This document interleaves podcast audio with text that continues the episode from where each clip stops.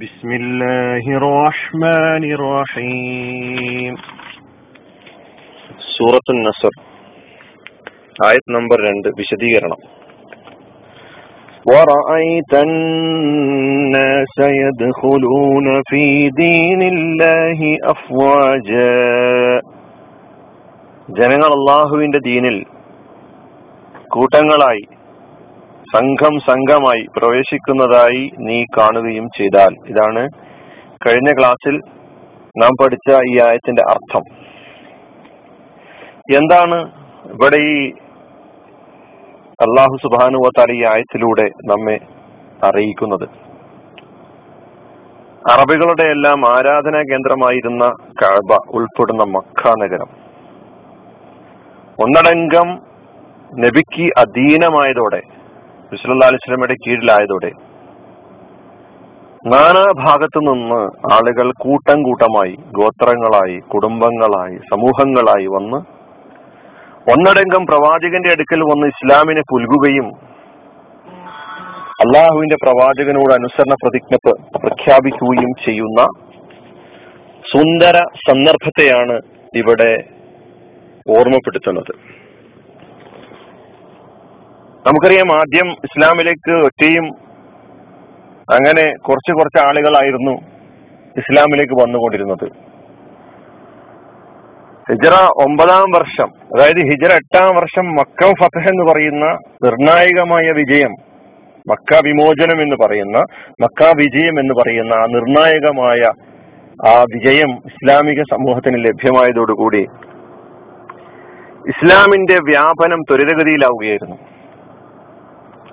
അറേബ്യയിൽ ഒന്നടങ്കം അനിഷേധ്യ ശക്തിയായി ഇസ്ലാം വളർന്നിരിക്കുന്നു. ഇതിന് ഒമ്പതാം വർഷമായതോടുകൂടി ഒഴുക്ക്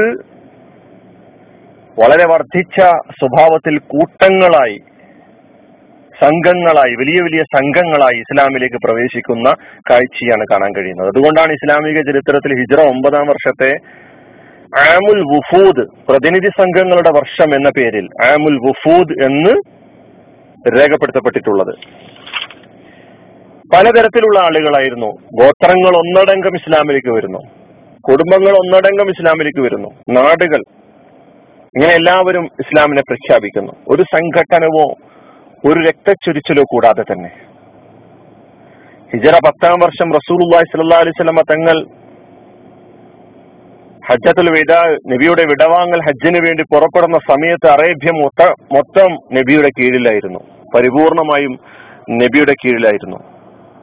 അറേബ്യ മുഴുവൻ അള്ളാഹുവിന്റെ ദീനിനെ പുൽകിയിരിക്കുകയായിരുന്നു സ്വീകരിച്ചിരിക്കുകയായിരുന്നു. പ്രവാചകൻ സല്ലല്ലാ അലൈഹി സ്വലമ തങ്ങൾ അറഫയിൽ ഒരുമിച്ച് കൂടിയ ആ വിശ്വാസി സമൂഹത്തോട് ഞാനിവിടെ നിർവഹിച്ച ദൗത്യം ഏറ്റെടുത്തുകൊണ്ട് ലോകത്തിന്റെ വിവിധ ഭാഗങ്ങളിലേക്ക് പുറപ്പെടാൻ ആവശ്യപ്പെടുന്നു. ഫൽ ഷാഹിദുൽ ഗൈബ ഹാജരുള്ളവർ ഹാജരില്ലാത്തവർ എത്തിച്ചു കൊടുക്കുക.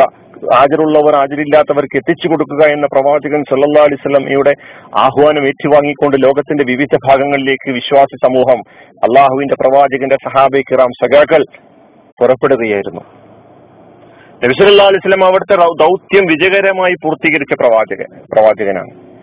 റസൂലി സല്ലാ അലിസ്ലാമ ദൗത്യം വിജയകരമായി പൂർത്തീകരിച്ച അസുലഭ സന്തോഷ ആഹ്ലാദ സന്ദർഭത്തിൽ നബി സ്വീകരിക്കേണ്ട നിലപാടെന്താണ് എന്നാണ് തുടർന്നുള്ള ആയത്തുകളിലൂടെ അള്ളാഹു സുബാനു തലപ്പെട്ടിപ്പിക്കുന്നത് എന്താണ് വിശ്വാസി വിജയം അഭിമുഖീകരിക്കുമ്പോൾ സ്വീകരിക്കേണ്ട സംസ്കാരം എന്ന് അള്ളാഹു സുബാനു താല തുടർന്നുള്ള ആയത്തുകളിലൂടെ പഠിപ്പിക്കുന്നു.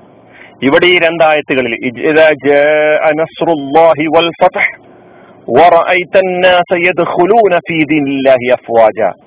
ഈ രണ്ടായത്തുകളിലൂടെ മൂന്ന് സംഗതികളാണ് വളരെ പ്രധാനമായും പറയുന്നത്. മൂന്ന് കാര്യങ്ങൾ ഇസ്ലാമിക സമൂഹത്തിന് ലഭ്യമാകുമ്പോൾ മൂന്ന് ലക്ഷണങ്ങൾ ഇസ്ലാമിക സമൂഹം കാണുമ്പോൾ അതിലൊന്ന് അള്ളാഹുവിന്റെ സഹായമാണ് മറ്റൊന്ന് അള്ളാഹുവിന്റെ ദീനിന്റെ വിജയമാണ്.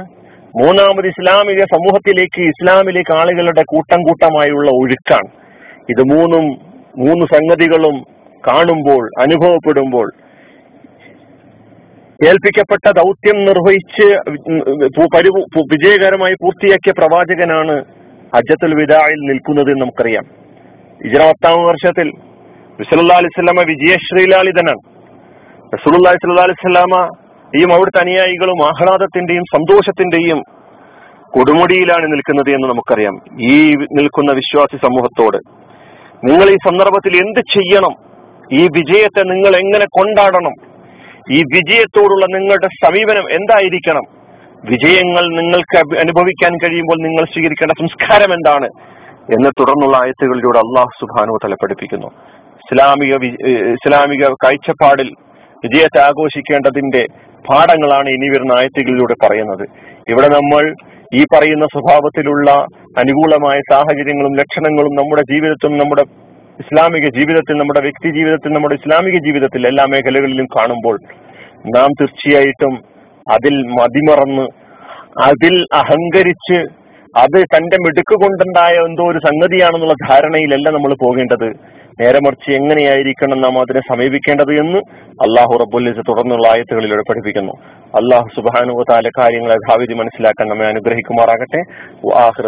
അലഹമുല്ലാഹി റബുലാലമീൻ അസ്സലാമു അലൈക്കും വറഹമത്തല്ലാഹി വബർക്കാത്തു